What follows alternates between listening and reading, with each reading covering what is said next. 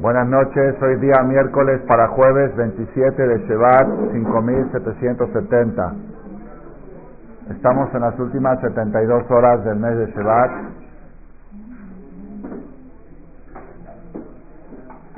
El día sábado en la noche va a ser Rosh Hodesh Adar. Tenemos dos días de Rosh Hodesh, domingo y lunes. Sábado noche, domingo y lunes es Rosh Hodesh. Y como todos ustedes saben, que la víspera de Rosh Hodesh es Yom Kippur Katán, tiene fuerza porque está escrito Rasejo Dashim, la mejana tatas de manca para le dotam. El día de Rosh Hodesh expía, tiene fuerza de borrar todo el pasado, que termine el mes y sus desgracias y que empiece el mes y sus bendiciones. Entonces el, día de Rosh Hodesh tiene fuerza de eliminar todas las manchas que se acumularon, las manchas que se acumularon en el alma de la persona durante el mes pasado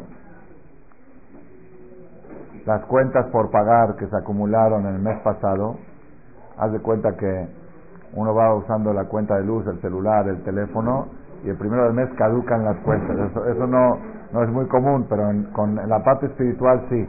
La persona va acumulando adeudos espirituales con Dios durante el mes y el último día del mes tiene fuerza de hacer capará, por eso se llama Yom Kippur Katán, un Kippur en miniatura y se acostumbra a ayunar y hacerse lijot el día de Erev Rosh Hodesh, esto todos ya lo saben, ya lo hemos dicho en muchas conferencias. Yom Kippur Katán es un día antes de Rosh Hodesh, nada más lo menciono hoy porque este mes, como tocó sábado en la noche, Rosh Hodesh, no se puede ayunar el día sábado. Igual va a tocar Purim. Purim, que es Kippurim, que es como Yom Kippur también va a tocar sábado la noche y no se va a poder ayunar en la víspera de Purín como se hace cada año. Se va a adelantar el ayuno a qué día? Al jueves, porque el viernes tampoco se ayuna, se adelanta al jueves. Entonces también, por coincidencia, salió que el ayuno de víspera de Yom Kippur Katán de este mes, de Rosh Adar, no se va a hacer el día sábado ni el día viernes, sino mañana, día jueves. Es un día muy especial a nivel mundial, porque aparte de ser el día considerado Yom Kippur Katán de el último mes del año, si es el último mes del año, porque hoy es 27 del 11. El mes último, el 12, es Adar. Entonces es Yom Kippur Katán del último mes del año, de Rosh Chodesh Adar, era el Rosh Adar, el mes de la alegría de la Simcha. Aparte de todo eso, coincidió con el tema de Shobabim, es el cierre el cierre del ciclo de Shobabim. Shobabim son seis semanas de Teshuvah que hay desde Shemot, Vaera, Bo, Beshalach, Tro, Mishpatim. El acróstico es Shobabim. Son seis semanas de Teshuvah, de arrepentimiento, de Kaparat Monot. Hay mucha gente que ayuna lunes y jueves todas las seis semanas estas, hacen Selijot, Tikunim, ayuno de palabra, muchas cosas como seguramente habrán escuchado que se hizo en Maguen David. Lo hacen cada año un domingo, nueve horas de ayuno de palabra y leen tres veces el Teilim, muchas tikunim. Pero mañana, que es el jueves último de este ciclo, incluso si no hubiera caído con Rosh Jodes Adar, en todo el mundo harían ayuno y rezos y todo, pero con más razón que coincidió el día jueves último de Shobabim con el día jueves que es asignado Yom Kippur Katán, víspera de Rosh Adar, con más razón hay que darle fuerza de Teshuvah estas últimas estas 24 horas próximas que empiezan a orar, que quiera ayunar, no es para nada obligatorio, ni mucho menos, pero es muy recomendable. El ayuno empieza al 10 para las 6 de la mañana, puede uno desayunar antes del 10 para las 6 y termina a las 7 de la tarde. Para los que quieran participar en el resto de Selijot, hemos movido el horario para que puedan participar tanto hombres como mujeres. Va a ser el resto aquí a las 6 de la tarde mañana. Es Minja, Selijot y Arbit. Dura más o menos hora y media todo el resto. Vamos a hacerlo en el templo grande para que las mujeres puedan estar arriba y participar en este último Yom Kippur Katán del año, especialmente México que ha recibido un golpe tan fuerte el mes pasado y necesitamos pedirle a Dios que terminen ya las calamidades y las desgracias. Entonces vamos a, es más, más, corresponde más a México, a la comunidad judía de México, a hacer cosas extras que no se hacen normalmente cada año. Este año quizá hay que darle más énfasis a Yom Kippur Katán de este mes de Jodesh Shevat, que fue trágico para la comunidad judía con la desgracia de la familia Saba y Katán y Tuachi que ha sucedido. Entonces esto lo digo como una introducción a la conferencia de Hashem, la persona que quiera, el, ya empieza la Teshuvah desde esta noche, prácticamente son 72 horas de purificación, porque es el ayuno de mañana, el día viernes es un día también de siempre de capará, como todos los viernes, por preparativos de Shabbat, el Shabbat mismo se borran todos los pecados de la persona, entonces son 72 horas de purificación antes de recibir el nuevo mes de Jode Shadar, Marvin Besimha, que así sea Besot Hashem, que empiecen puras alegrías, Baruch Hashem, hay bodas, hay bar hay cosas, hay alegrías que van a ver el domingo, y con eso que empiece una nueva racha favorable para toda la comunidad y para todo el pueblo de Israel.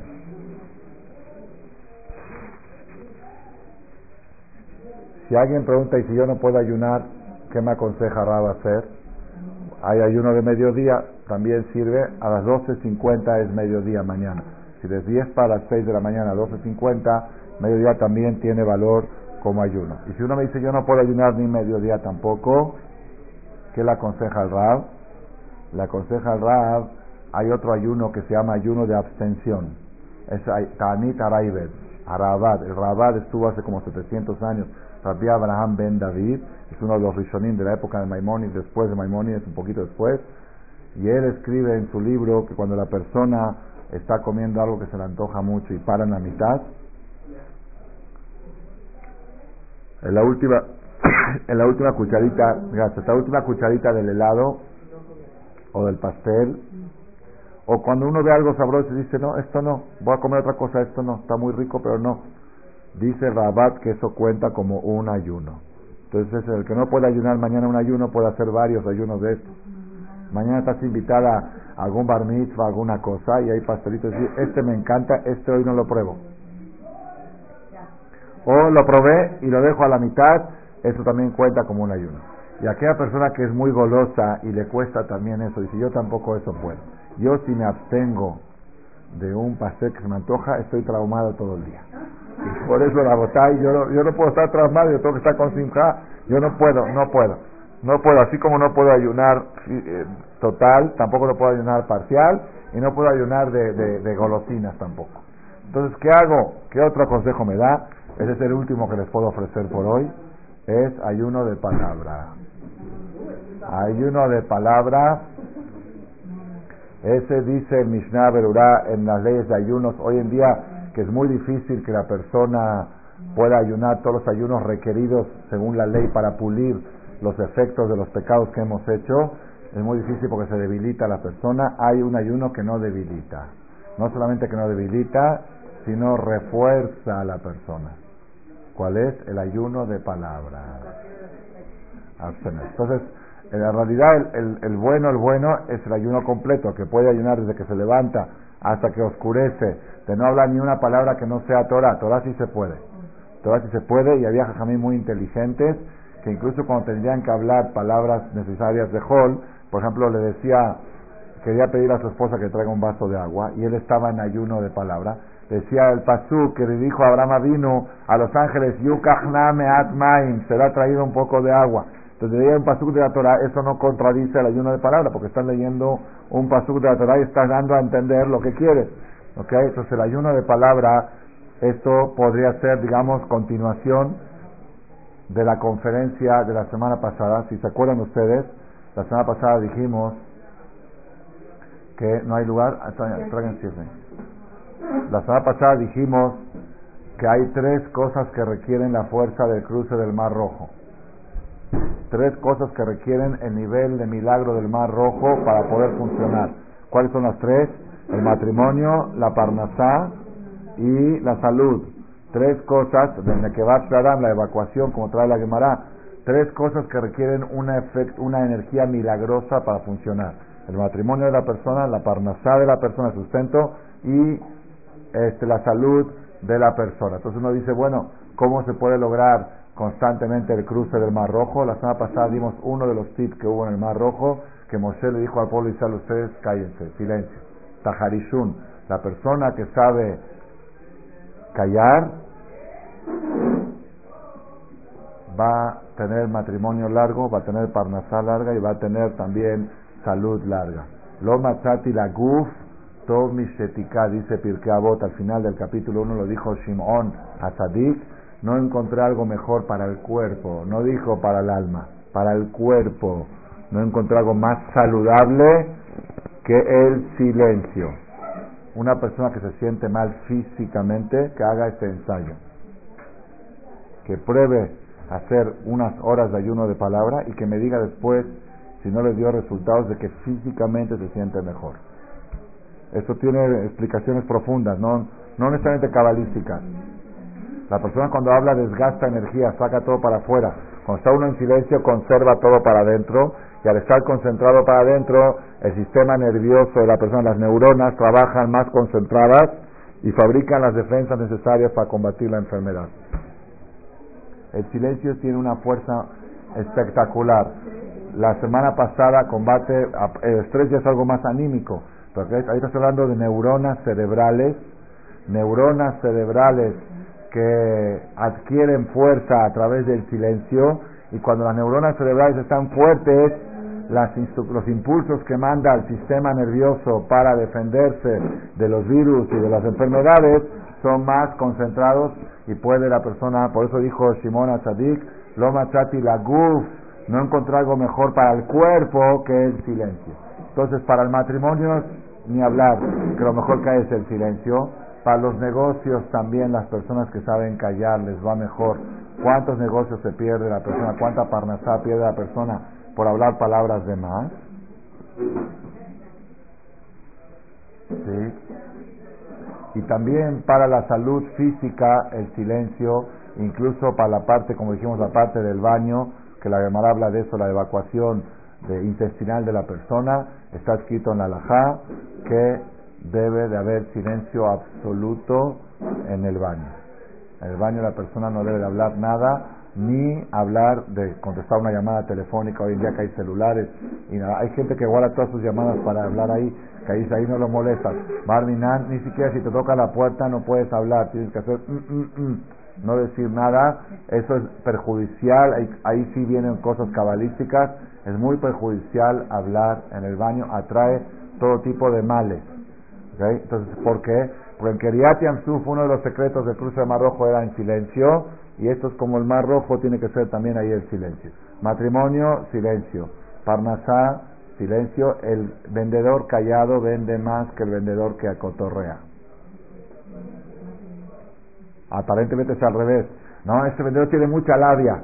¿sí? Pues yo quiero que sepan que en la realidad, al final, al final, a la larga, el que sabe callar, pocas palabras vengo a ofrecerte esta mercancía, es una mercancía buena. Cuando empieza a hacer coco wash, el otro se asusta. Hablas de más, entonces muchas cosas, el, la parnasá se conserva más con el silencio el matrimonio se conserva más con el silencio y la salud de la persona se conserva más con el silencio.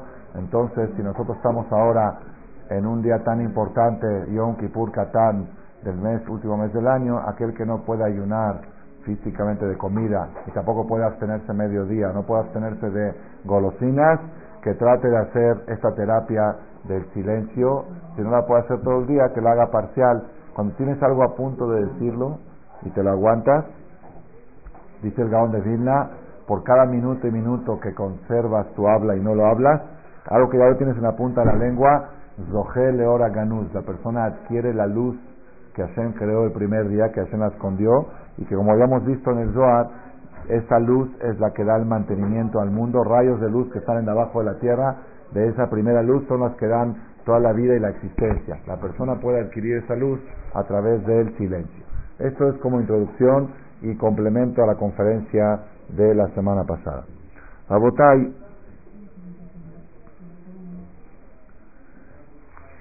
quiero tomar otro aspecto del Mar Rojo para aprender cómo podemos mejorar nuestros matrimonios, conservarlos, mejorar nuestra parnasá, conservarla y mejorar nuestra salud.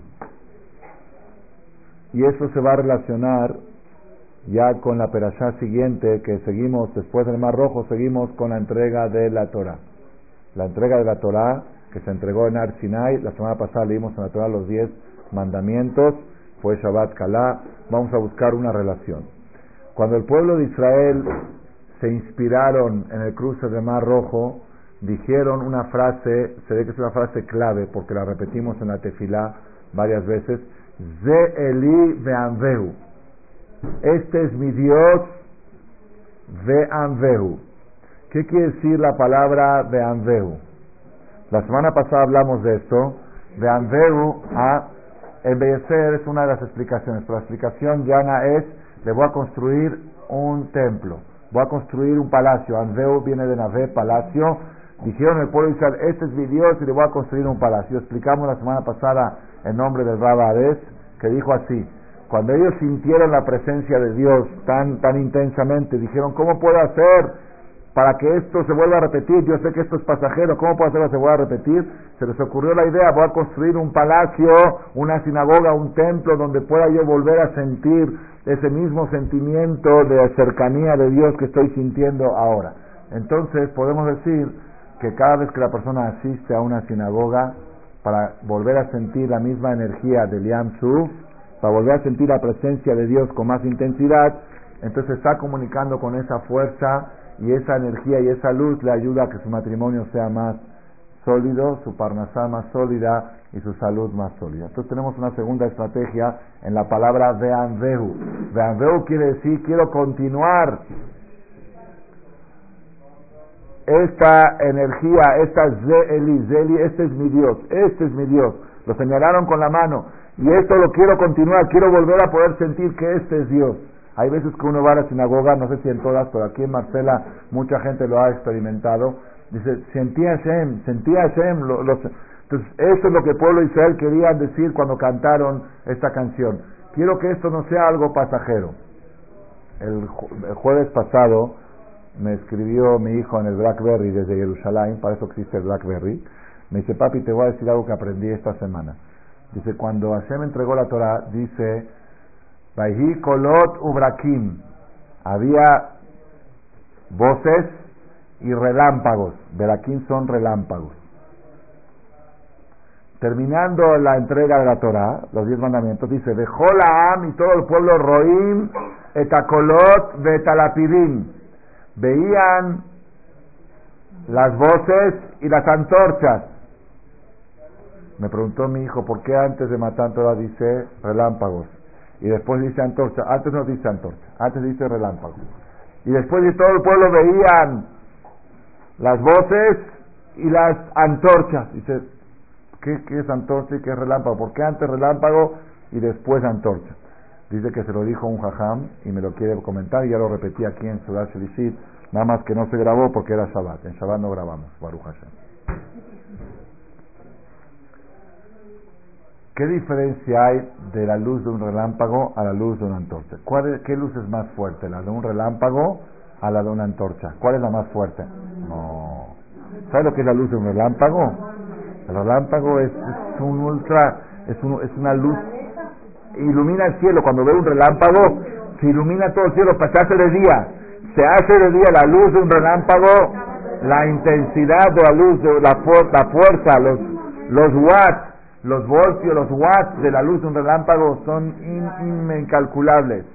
La luz de un relámpago es impresionante.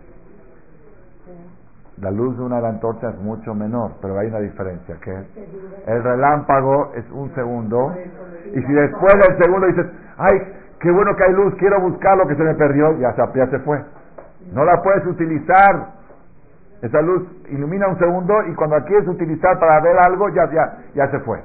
Es impresionante la luz de un relámpago, pero es pasajera. La luz de la antorcha es mil veces menor a la de un relámpago pero la puedes utilizar, puedes iluminar el camino. Antes de la entrega de la Torah, todos los conceptos espirituales eran relámpagos. Relámpago del cruce del Mar Rojo. Se vio Dios, de repente se vio Dios. Y se volvió a quitar.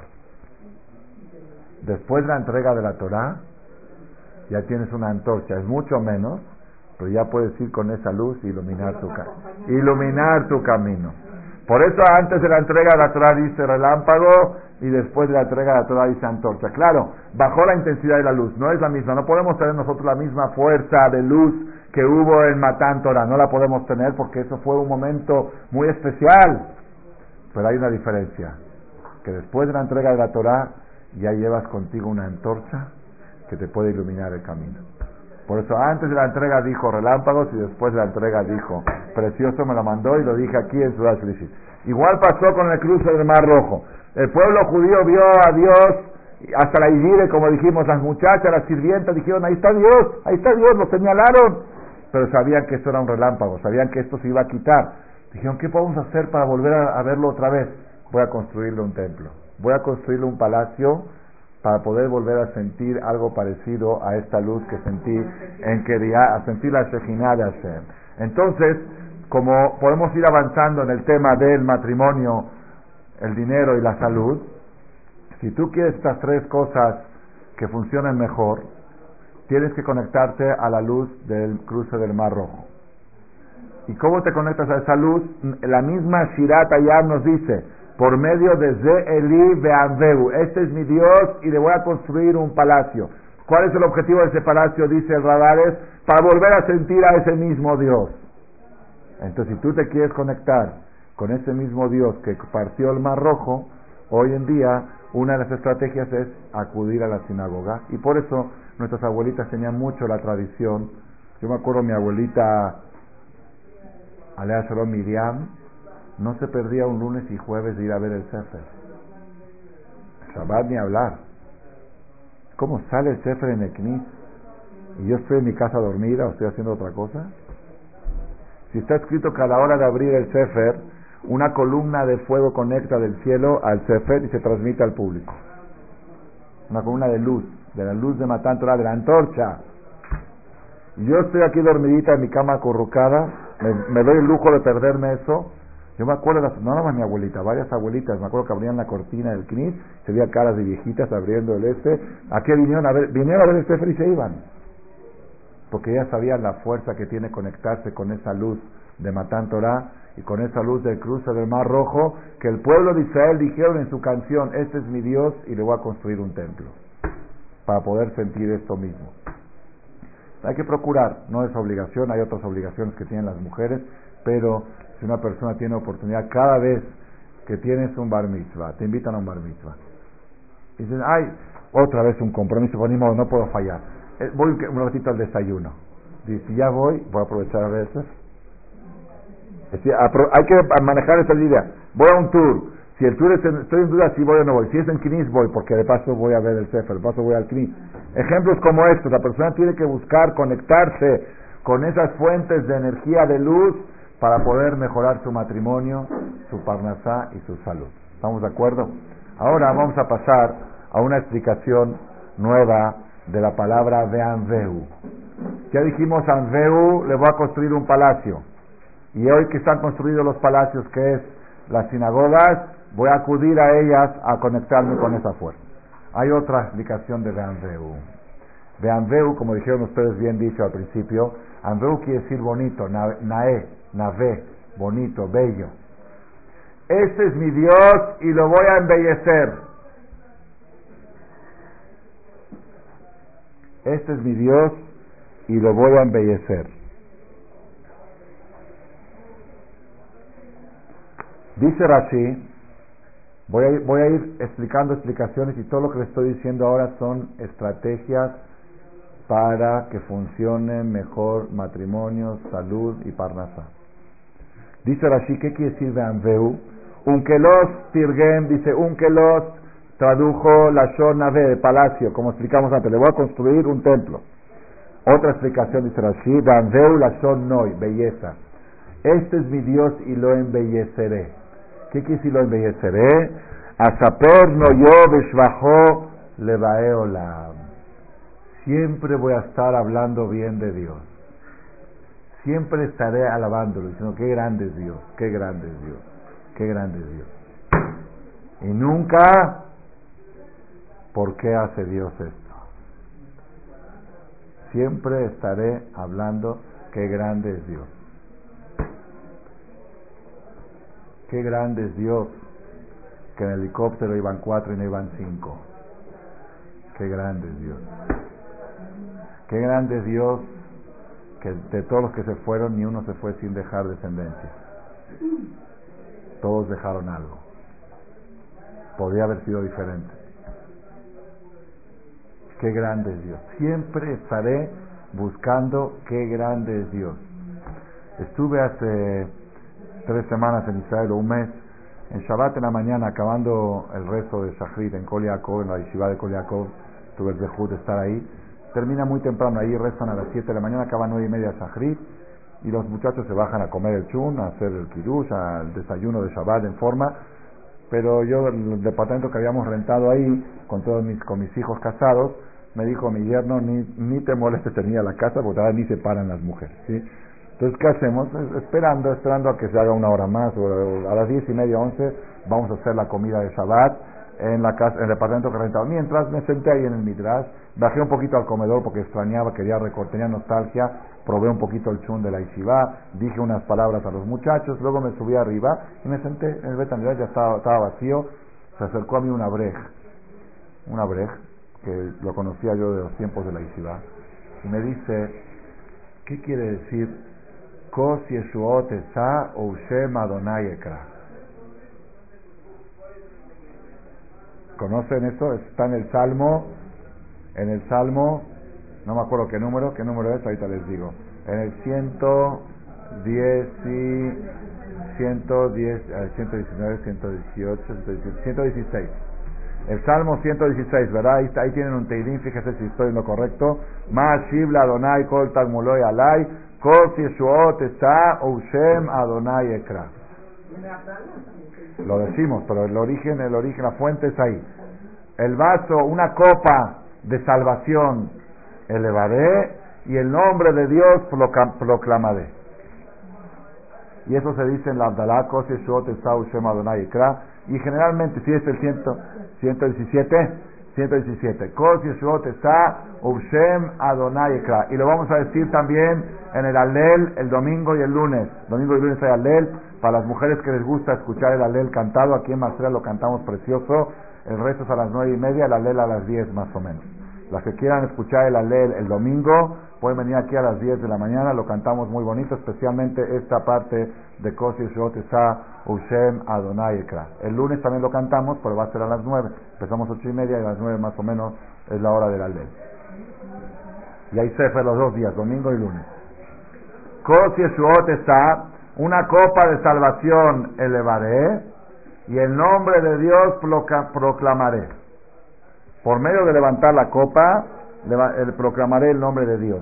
Una vez vi una explicación cabalística, la palabra kos, la equivalencia numérica de la palabra kos, en la gimatria, ¿cuánto suma? A ver aquí las expertas en gimatria. La kaf suma 20, la vav 6 y la Samech 60, 60 y 20, 86.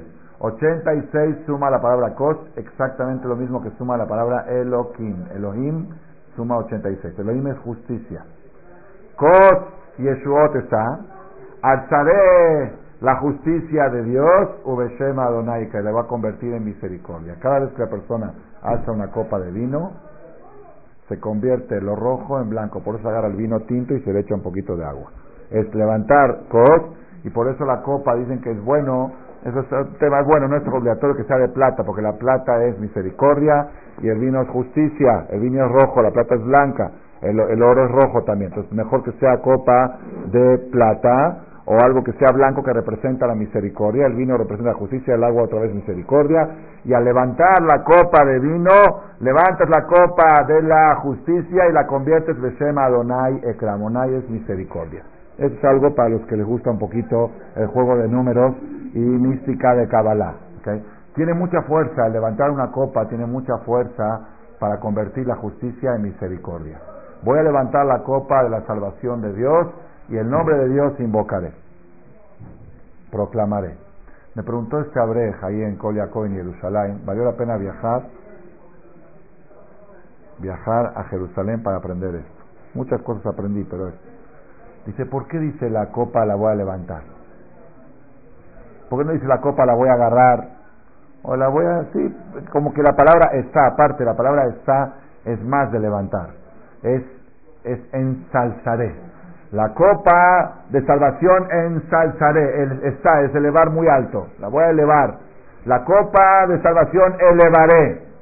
Y el nombre de Dios invocaré o proclamaré. ¿Por qué dice él voy a levantar la copa? Dijo algo espectacular. Espectacular. Dice, jajam, usted sabe, me dice este abrej. Usted sabe que es muy famoso en el mundo, es muy popular, que hay dos formas de ver cuando hay una copa, un vaso medio lleno y medio vacío. Hay dos formas de verlo. Unos ven a medio vaso vacío y otros ven medio vaso lleno. Y es todo el problema grave que hay en el matrimonio. Lo acabo de leer en un libro nuevo que me mandaron de, me trajo mi hija de Israel, un último que salió sobre matrimonio, de Rab Diaman, espectacular. Él es un terapeuta matrimonial de más de 30 años y todo el libro es relatos de, de casos que le llegaron y dónde está el error, dónde está el punto de error. Y uno de los puntos más importantes que él resalta es, creo que sí les conté, ¿no? De una señora que, que se llevaba muy mal en su matrimonio y que luego no se quiso consolar porque falleció el marido y se murió de la angustia. Toda una historia muy... Dice, ¿cuál es el problema? El problema de la persona es que todo el tiempo está viendo el medio vaso vacío. Dice, el matrimonio tiene muchas ventajas y tiene muchas... Ah, esto no lo conté aquí, lo conté en Shabbat en la tarde. Quizás sí vale la pena decirlo, es un poco tarde.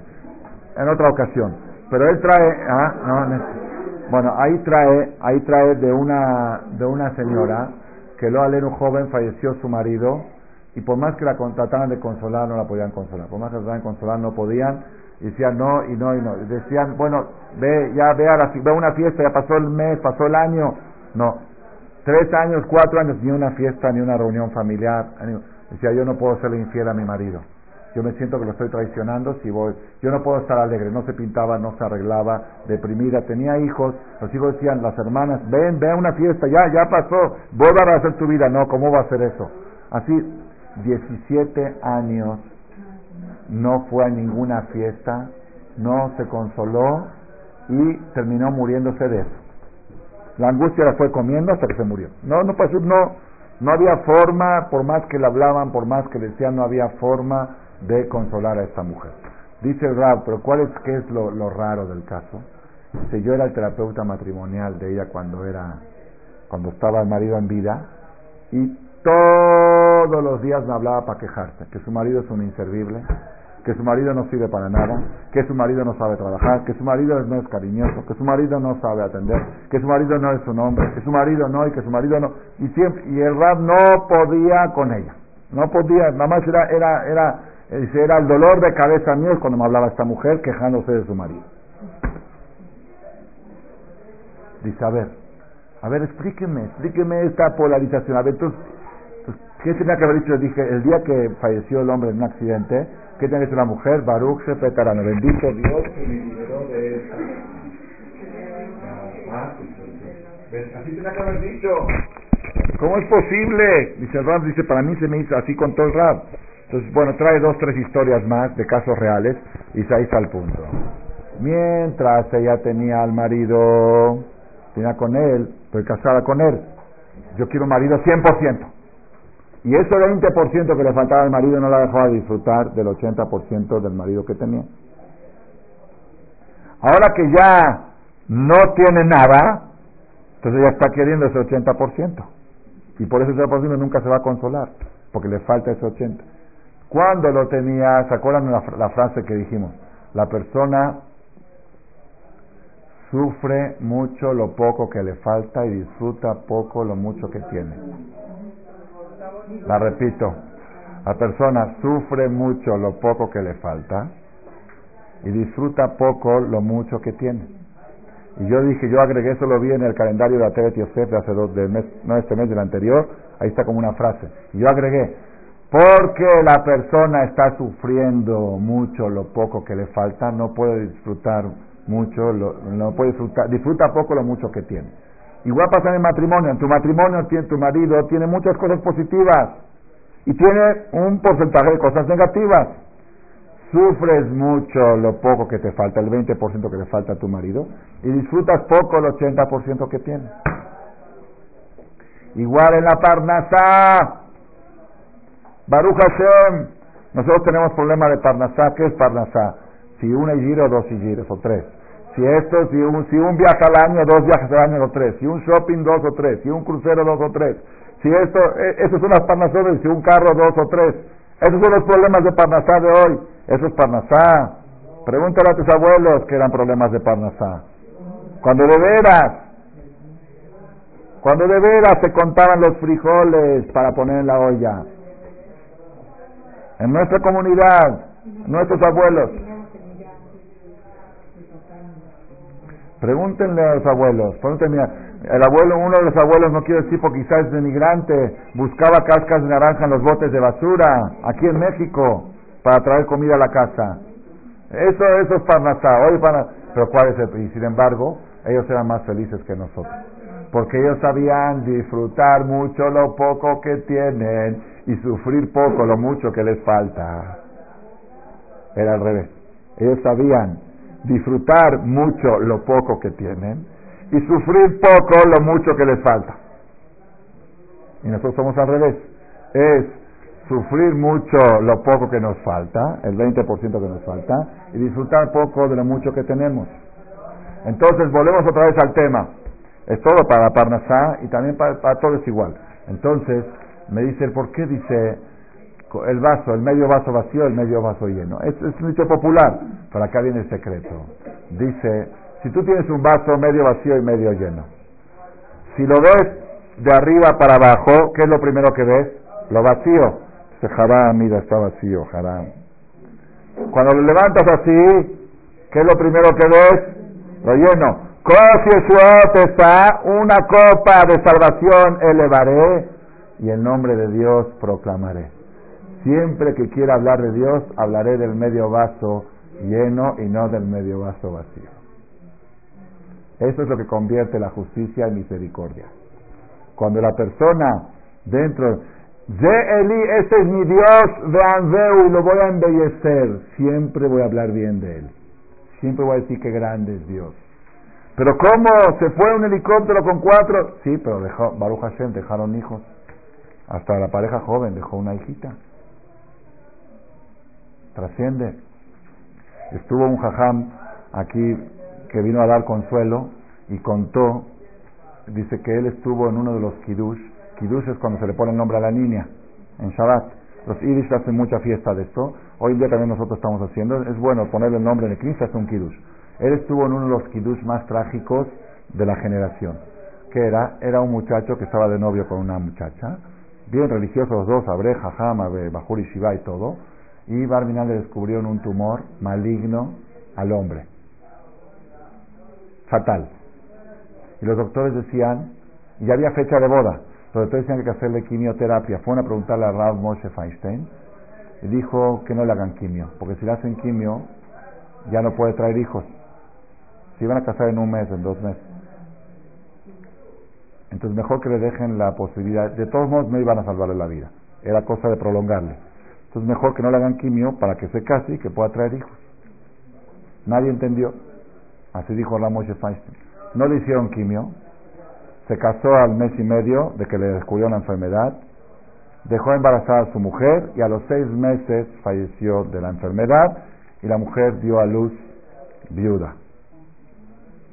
Hicieron el kiddush, por eso dijo, es uno de los kiddush más trágicos que él presenció en su vida. Y esta niña era una niña de la familia Kotler, del famoso Rabaron Kotler, de uno de la familia, una sobrina o algo así. Dice, hoy, hoy, hoy, hoy, hay 300 nietos de la familia Kotler de esa niña. De esa niña hay 300 nietos. Hoy, en el mundo, hay 300 personas descendientes de esa niña. Fue una tragedia, pero el, hombre que falleció de cáncer y no pudo ver a su hija, en el cielo está bailando. Ahí están mis nietos, mis bisnietos, mis tataranietos. Ese es el vaso que se levanta arriba y uno dice, se murió el hombre joven de cáncer, pero dejó una niña.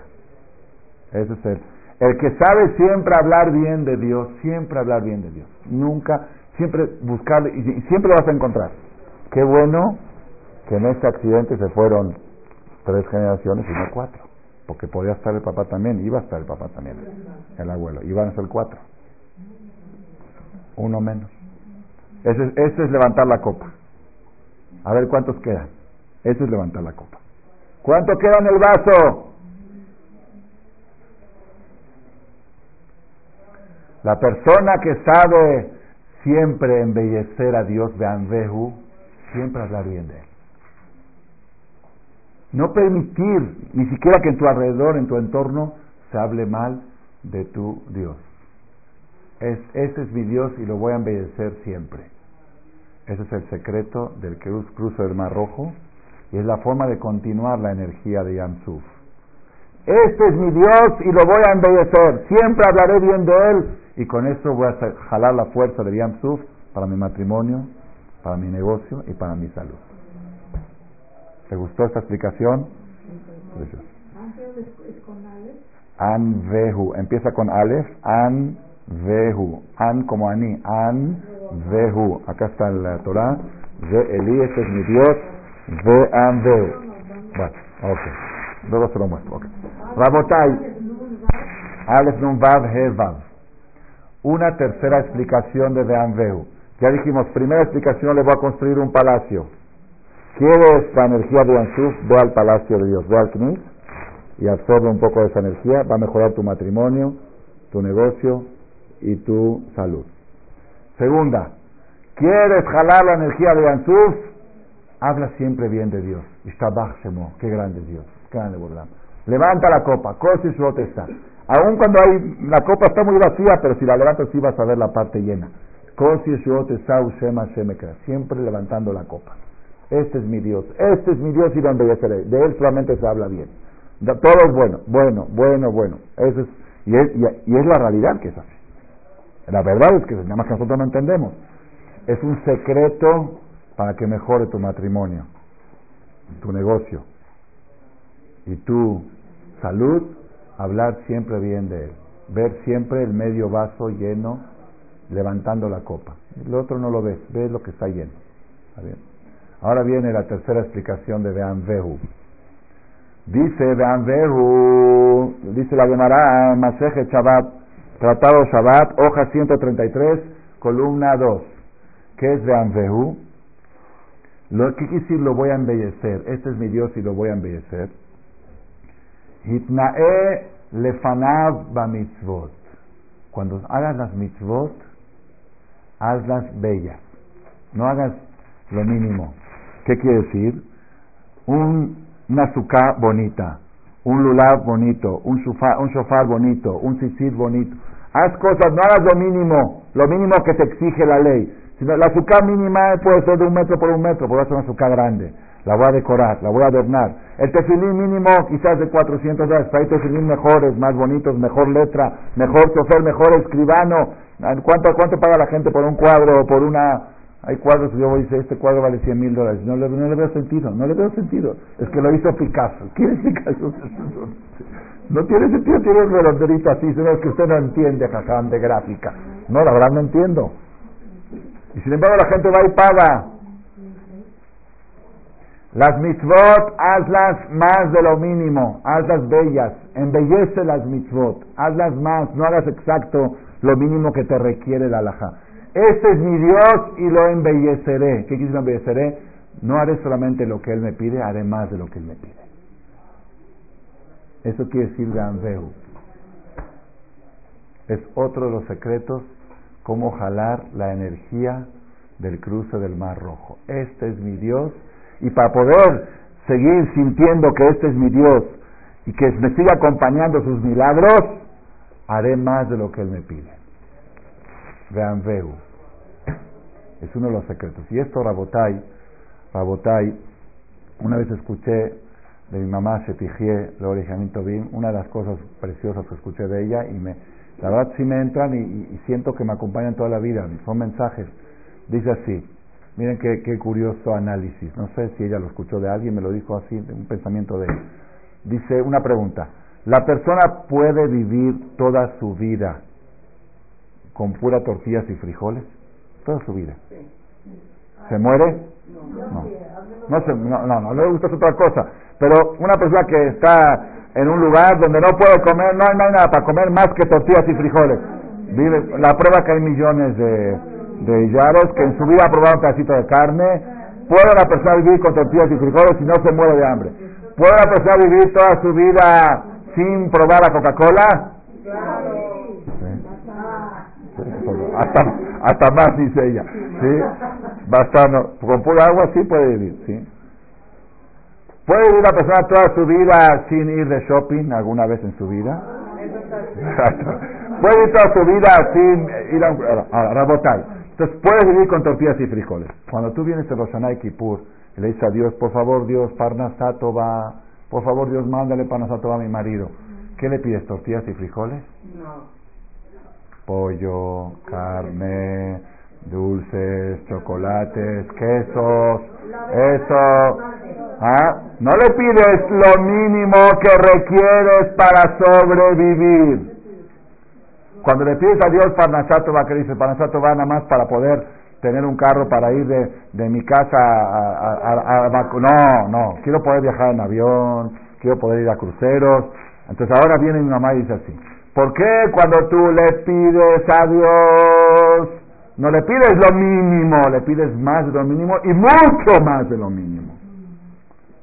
Y cuando vas a corresponderle a él, que dices, a ver, Hassan, dígame, ¿cuánto es lo mínimo de matcha que debo de comer?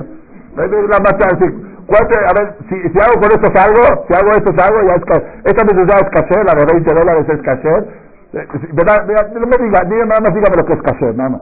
¿Por qué cuando vas a pedirle a Dios le pides más de lo mínimo y mucho más de lo mínimo? Y cuando vas a corresponderle, siempre te quedas en lo mínimo. ¿Qué es lo, lo mínimo que tiene que escuchar uno? El shofar, ¿verdad? Bueno, nada más voy al shofar. Lo, siempre lo mínimo, buscando lo mínimo. Pero cuando pides, no pides lo mínimo. Si, tú quieres que Dios te dé más de lo mínimo, pues correspóndele también con más de lo mínimo. Sí, para sobrevivir es suficiente comiendo la matzá 30 gramos chiquitos así, la mezuzá chiquita, todo para sobrevivir la, la, la libra, la libra. Pero en la vida no se trata de librarla. Se trata de vivirla, de disfrutarla, de gozarla. Entonces, ¿por qué en las mitzvot no? Este es mi Dios y lo embelleceré. No haré exactamente lo que Él me pide, haré un poco más. Y esto, Rabotai, funciona para todo. Funciona para todo. Funciona en el matrimonio, funciona en los negocios y en la salud. En el matrimonio, cuando tu marido te pide, ¿me haces un té? y vas y le traes el té, aquí está tu té. Ah, le traes el té con unas galletas que no te las pidió. Eso, eso, va, eso va a consolidar tu matrimonio. Algo extra, un poquito más de lo que te exigen, de lo que la ley te exige, de lo que tu marido te exige. Ese poquito más vale más que todo lo que le diste. Esa galleta vale más que el té, porque esa no te la pidió, no te la exigió. ¿Y cómo están hoy día las mujeres? Todos estamos así, los hombres también. ¿Cómo están las mujeres? ¿Quién dijo yo estoy obligada a hacerle eso? ¿Por qué me está exigiendo eso? Yo estoy obligada a que, que soy su esclava. Yo le voy a hacer lo que estoy. Yo, yo, ya, ya, puse la comida, ya la puse a calentar, ya se la puse. Y, ¿por qué? ¿Quién dijo que tengo que estar yo ahí esperando los cinco minutos con la comida caliente hasta que él llegue? Cuando él llegue, que se la caliente. ¿Quién dijo eso? Yo me comprometí a cocinarle y ya le cociné. Y. ¿Está bien? Vas a lo mínimo. Y el hombre también va a lo mínimo y ahí está la situación. Por eso, como no hay el Beanveu, falta lo embelleceré. Falta la milla extra, correr la milla. Falta el extra. Cuando falta el extra, los matrimonios se van deteriorando. Igual en los negocios, garantía. ¿Cuánto cuesta esto? Tanto. Toma, aquí está. Ponle la envoltura, regálale un souvenir al cliente y te haces millonario. Cuando das un poco más, algo que no estás comprometido a darlo como parte del trato. Como parte del trato, tú le vendiste una casa a alguien, por ejemplo, o le compras y le dices, no, solamente le dejar ese mueble, pero tú lo dejo, en vez de rematarlo, si tú lo vas a usar, Dilhana, disfrútalo. Ay, no, ¿por qué no? Esto es mío, esto no me lo pago. Si quieres que me lo pague. El, el que sabe dar el extra en los negocios, ¿sí se acuerdan la historia de las bolsitas de nylon? Espectacular, Shema Israel. Algo espectacular. Bueno, eso es algo que vale la pena repetirla. una persona tenían, en Estados Unidos real, ¿eh? historia real, todavía existe, se sabe quién es la persona y todo. Una fábrica de bolsas de nylon de las que se usan para lunch, esas las, las de los rollos, ¿no? Entonces dice, contiene 100 bolsitas, vende la cajita, normal. El negocio no estaba bien, la situación económica había recesión muy difícil, la esposa dice, ¿qué hacemos? Está mal el negocio, no hay parnasá, no estamos bien, la fábrica no va bien, no vendemos, no esto.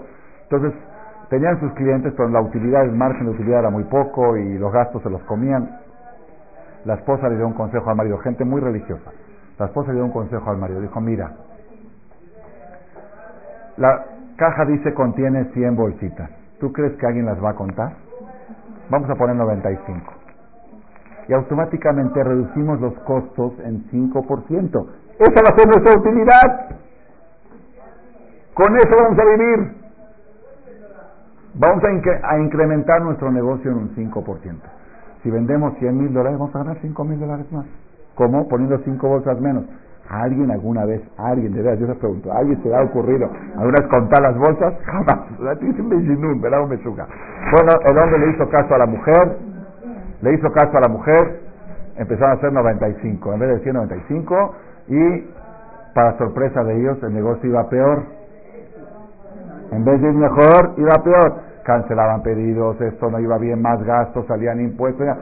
Se Israel cada vez la panazá peor. Entonces el hombre de repente fue a una clase de Torah y escuchó justo ahora la Perashá Mishpatim, que es la Perashá que viene, que la Torah luego, luego de la entrega de los diez mandamientos habla de las leyes de robo y que es muy grave robar y engañar en los negocios y que Dios no perdona eso y que eso trae todas las maldiciones. Hay cosas tremendas lo que está escrito sobre el que venden más, menos por más el que, hace, que engaña con las pesas y todo eso. Escuchó, dijo Shema y se fue y se confesó con el Rab. Dijo, Rab, hace seis meses mi esposa me dijo así, yo caí en la trampa, le hice caso, estoy arrepentidísimo, sé que hice haram, sé que estoy mal, tatia. ¿Qué tengo que hacer ahora? Pues es un problema muy grande. ¿A quién le va a devolver? Hay una mitzvah, hasta que no devuelves lo que robaste, no, no, no hay hatati ti Voy y paga, pero ¿a quién le robé? no sabes a quién, es lo peor que hay. El que le robó a mucha gente sin saber a quién, no se lo deseo a nadie. ¿no? Así será es lo peor que le puede pasar a una persona. ¿Qué puede hacer para devolver lo que robó? Si robó a miles de personas. Entonces la Gemara dice que trate, por ejemplo, de hacer cosas para el público, para un knis, que ahí va mucha gente y quizá alguno de los que le robó va, se va a beneficiar de eso. pero es muy difícil. Vino el jajam dijo, te voy a dar una idea. Generalmente los clientes, la gente que compra una marca, siempre compra la misma. Generalmente el que compra la marca tal de bolsas, dice, ahora seis meses, pon 105. En vez de 95, en vez de 100, 105. Y entonces la misma gente que antes compró 95 por 100, ahora va a pagar comprar 105 por 100 y ya le está devolviendo. Ah, qué buena idea, genial. Pero ¿cómo si se está quebrando la fábrica? Ahora va, va a cargarle 5% más de... Ni modo, con tal de pagar, como me dijo una vez un muchacho de la Ishiva, aquí cuando abrimos la Ishiva hace de la primía fue con la señora Mago, le dijo, aquí le traigo 30 pesos porque rompí un plato. Y la señora me dijo, ay, ya, deja, no pasa nada. Dijo, no, no, no, perdón, yo, no, yo quiero pagarlo. Pero dijo, ya no pasa nada. Dice, ¿sabe qué? Está escrito que el que se va del mundo y debe algo, tiene que reencarnar para pagar. Dice, si voy a reencarnar mejor por un millón de dólares, no por 30 pesos. Dice, si, decido reencarnar, no vale la pena haram reencarnar por tan poco. Mejor deje de pagar esto y si algún día decido reencarnar, voy a salto a un banco. Así dijo, ok. Vale, como un decir.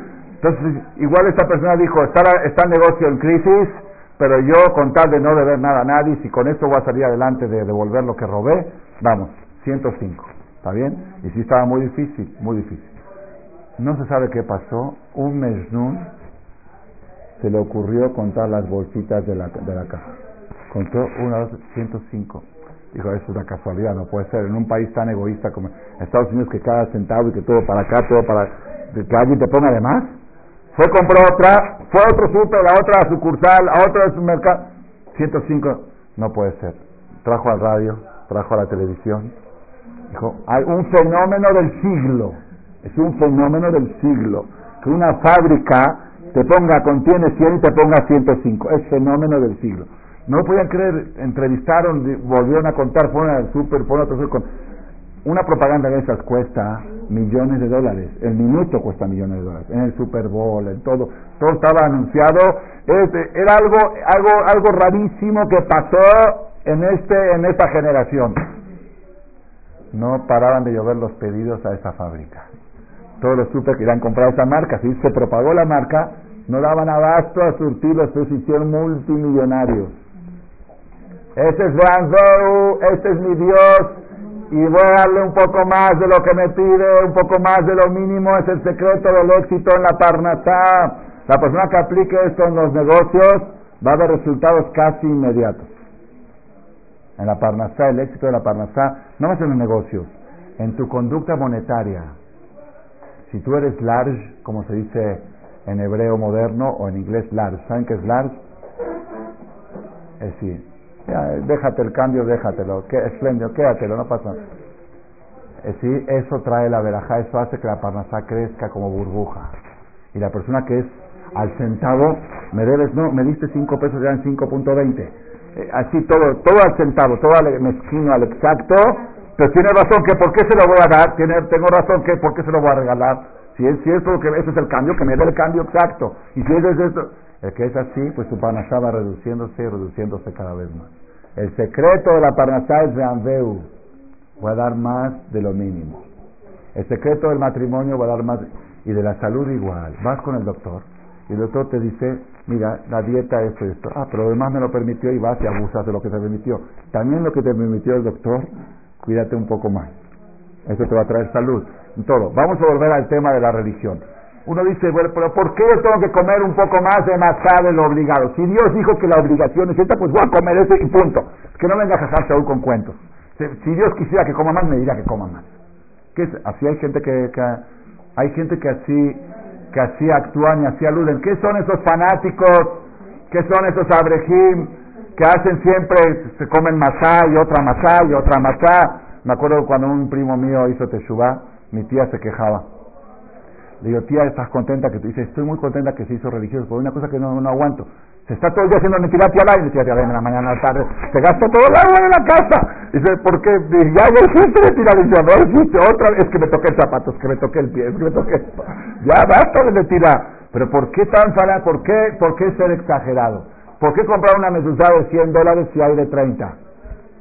Yo compré en mi casa todas de 100, las mandé a hacer, se tardaron 6 meses en entregármelas, las mandé a hacer especial a medida. Yo no compro de confección, no compro trajes de confección, mando a hacer al sastre.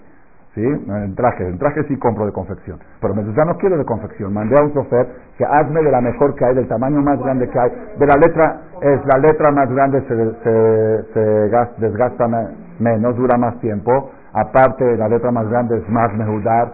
Aparte, el chofer que la escribió es un chofer de, mar, de tipo Picasso, se mete la tevilá antes de cada X, no sé, por algo, ¿sabes qué? No pregunté mucho. Si vale eso, yo sé que es por algo. Yo lo, compré de alguien de confianza, no de un comerciante. Lo compré de alguien de confianza y dame la mejor necesidad que hay en el mercado. Me dijo, son de 100 dólares y tardan 6 meses. Mientras puso unas chiquitas y, a los, y lo fui pagando de a poco durante, me dieron plazo, mientras me las entregan, fui pagándolas. Y ahí tengo las mejores mesas del mundo, creo. Si me entero que hay unas de 300, las voy a comprar también. Yo no me voy a quedar atrás. Yo no acepto en eso, no acepto quedarme atrás. Mi tefilín es el más caro del mundo. Y el de mi hijo, 2.200 dólares para la mitzvah. Se le compró un tefilín. Y, dime si hay uno más caro, dime, porque no me siento acomplejado si tengo uno menos que el otro. Sí, para eso Dios creó el complejo, para eso Dios creó la ambición. Pero uno dice, ¿pero por qué? Si el tefilín es kosher el de 400 dólares y a es kosher la de 25, esa chiquita así, ¿por qué tengo que estar gastando mi dinero y tirando? ¿Y por qué? ¿Y por qué? ¿Y por qué? ¿Y qué hizo ah, Esas las regalé, las doné a gente que no tiene. Pero entonces uno dice, ¿y por qué? ¿Y por qué? Ah, miren, miren dónde está, dónde está el secreto. Este, esto me salió nuevo, es nuevo, ¿eh? esto no está grabado en ningún cassette, es una cosa novedosa que Hashem me inspiró. ¿Qué pasa? Escuchen qué precioso esto. Les voy a dar un ejemplo que se me inspiró el Shabbat, no este pasado, el de, el que leímos la Shirat Ayam. ¿Por qué tengo que hacer yo más de lo que me, me exigen? ¿Por qué? Algo espectacular. Imagínense que viene, por ejemplo, el gobierno con un arquitecto. Un arquitecto muy conocido, muy famoso. Dice, señor, aquí hay un terreno y quiero que me construyas una casa de 600 metros. te dice el gobierno, y no te voy a pagar nada. Y me la haces porque me la haces, y si no, pobre de ti. ¿Qué dice el arquitecto? Pues la verdad, conviene estar bien con el gobierno. No, un ejemplo, no un rey, un emperador, un, me la haces porque me la haces. Entonces el arquitecto empieza a construir la casa que le está exigiendo el gobierno. ¿Estamos de acuerdo? Una casa de 600 metros. ¿Qué material usa? ¿De primera o de segunda? De segunda. Va a comprar saldos. Ya, con tal de dejarle la casa, la ventana más barata que hay, el fierro más barato, la herrería más barata, todo lo más barato, todo, la taza del baño, lo más, ya con tal de entregarle la casa se la entrego ya. Ya que aquí está, más tus 600 metros construidos, la pintura la de segunda, todo de segunda, ¿estamos de acuerdo? Cuando estaba a punto de terminar la decoración de la casa, lo manda a llamar el, gobierno y le dice, ¿qué crees que voy a hacer con esa casa? Te la voy a regalar a ti. Es para ti. Porque yo vi que tu casa estaba muy chica y yo quería que tengas una casa más grande. Esa casa es para ti. Sí. Cancela el pedido de esas ventanas que pidió. Cancela. Espérate, no, es para, si es para mí, espérate, no, esa ventana. Ay, yo voy a hacer esa ventana. Entonces de repente va y toda, dame la más cara, dame la mejor. Le pregunta al tipo, ¿qué te pasó? Ayer viniste para la misma construcción, me pediste lo más barato. Y ahora para la misma construcción, hay una diferencia. Ayer era para el gobierno y ahora es para mí. Esa es la clave de toda la religión. Cuando haces una mitzvah, ¿la estás haciendo para Dios o para ti? Si la haces para Él, haces lo mínimo. De segunda. Si la haces para ti, lo mejor.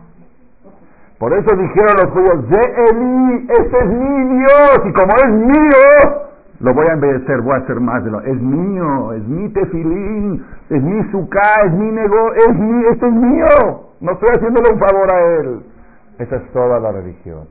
Aquella persona que cree que haciendo mis voz le hace un favor a Dios, pues Diosito le va a decir, no necesito favores de ti. Pero aquella persona que dice, gracias Dios, dame la oportunidad de poder cuidar Tarat Mishpaha, de poder meterme a la Tevilá, de poder encender velas de Shabbat, entonces voy a encender una más. No las que tú me exiges dos velitas, nada más, voy a encender tres. Y si tú, y, si ya, que me diste el Shabbat, no voy a acabar a la hora mínima. A ver, ¿cómo hace uno para acabar el Shabbat? A ver, ¿a qué horas, a qué horas este, uno acaba el Shabbat? Agarran todos los calendarios y busca el más temprano. El más temprano. La usted dice, la verdad, dice, no, no, al revés. Voy a agarrar, voy a agarrar el calendario y a ver quién acaba el Shabbat más tarde y voy a respetar la última y un minuto más. ¿Ah? Sí, que venga la Marcela. Yo me sentía complejado. Yo la bandera de Marcela siempre es que somos los que más tarde salimos acabando Kipur. Acabando Kipur salimos, somos los más tarde. Un año me enteré que un templo salió más tarde que mí y me deprimí. Sí, porque yo soy, yo, llevo la bandera de Beanveu, la bandera de, de Kiryat yo quiero obedecer a Dios, no quiero hacer lo mínimo, quiero hacer el extra, el extra. Porque es mío, ese es mi negocio. Y en, en mis cosas, cuando uno está disfrutando uno mismo, ¿qué quiere más? Cuando uno está de vacaciones, quiere más. Cuando uno está de shopping, quiere más. Yo mi shopping, ¿saben cuál es mi shopping? Matzah, la noche del Seder es mi shopping. La Megilat Esther, el Purim es mi shopping. Mi Sukkah es mi shopping. Mi Lulav es mi shopping. Y en el shopping quiero mucho, quiero lo mejor. Ese es el secreto para que funcione tu matrimonio. Para que funcione tu negocio y tu salud cuando tú haces con Dios más de lo mínimo. ¿Por qué? Porque al hacer más de lo mínimo demuestras que es mi Dios. No estoy haciéndole un favor al gobierno construyendo una casa a él. Me estoy construyendo mi casa. Y mi casa quiero que sean materiales de primera, materiales de lujo. Si nosotros tomamos estos tres mensajes de hoy, vamos a sintetizar los tres mensajes. El primero, la introducción, era el silencio. El silencio es por el ayuno de palabra que dijimos para Yom Kippur Katán. El segundo mensaje, Veanvehu, voy a construir una sinagoga para poder seguir viendo la energía de Yam Suf ve al templo, ya que está construido el templo, ve al templo a conectarte con esa energía. La tercera es, vean Vehu, voy a hablar siempre bien de él. Siempre voy a ver el, vaso alzado y voy a ver la parte de abajo de la copa. Siempre hablar bien de Dios. Nunca aceptes que alrededor tuyo se hable algo que menosprecie, que siempre que hacer hemisferio, qué bonito Dios, qué grande Dios, qué grande Dios, qué grande Dios, incluso en las desgracias, qué grande Dios que fue nada más esto y no esto, qué grande Dios, qué grande Dios. Es la segunda explicación, lo embelleceré. Y la tercera explicación, lo embelleceré. Haré más de lo mínimo que me exige. Haré todo con belleza. Todas las mitzvot haré con belleza. Más de lo mínimo. ¿Y por qué? Porque es mi Dios. Porque es mi negocio y no es el negocio. Y eso lo voy a aplicar también con mi marido. Voy a hacer más de lo que me exige. En mi negocio voy a hacer más de lo que el cliente tiene derecho a recibir. Voy a darle un poquito más de cambio al IGIR. Voy a dar un poquito más de eso. Ser, ser más, de lo mínimo, eso trae la parnasá de Reba. En la salud también. Me voy a cuidar un poquito más de lo que el doctor me exige en la, en la salud. Voy a, cuidar, voy a cuidarme un poquito más para tener una buena salud. Y más que todo, hacer mitzvot un poco más de lo que Hashem me pide. No hay que ser de repente mucho, pero ir aumentando cada vez más. Cada vez un minuto más, un poquito más. La mezuzá no vayan ahorita de repente a cambiar las mezuzot, las de 30 por las de 100. Cambien a por las de 50. Después de un año diga, bueno, ahorita quiero de las de 70, estoy, estoy acomplejado de jajam Después de 100, igual el tefilín, siempre ir mejorando las cosas. Este año quiero hacer la azúcar más grande que el año pasado. Este año quiero que la Hanukkah sea una Hanukkah bonita y no vasitos nada más con aceite. Y cada, así ir mejorando y superándote, eso va a mejorar tu matrimonio, tu parnasá y tu salud hasta 120 años. Amén. Que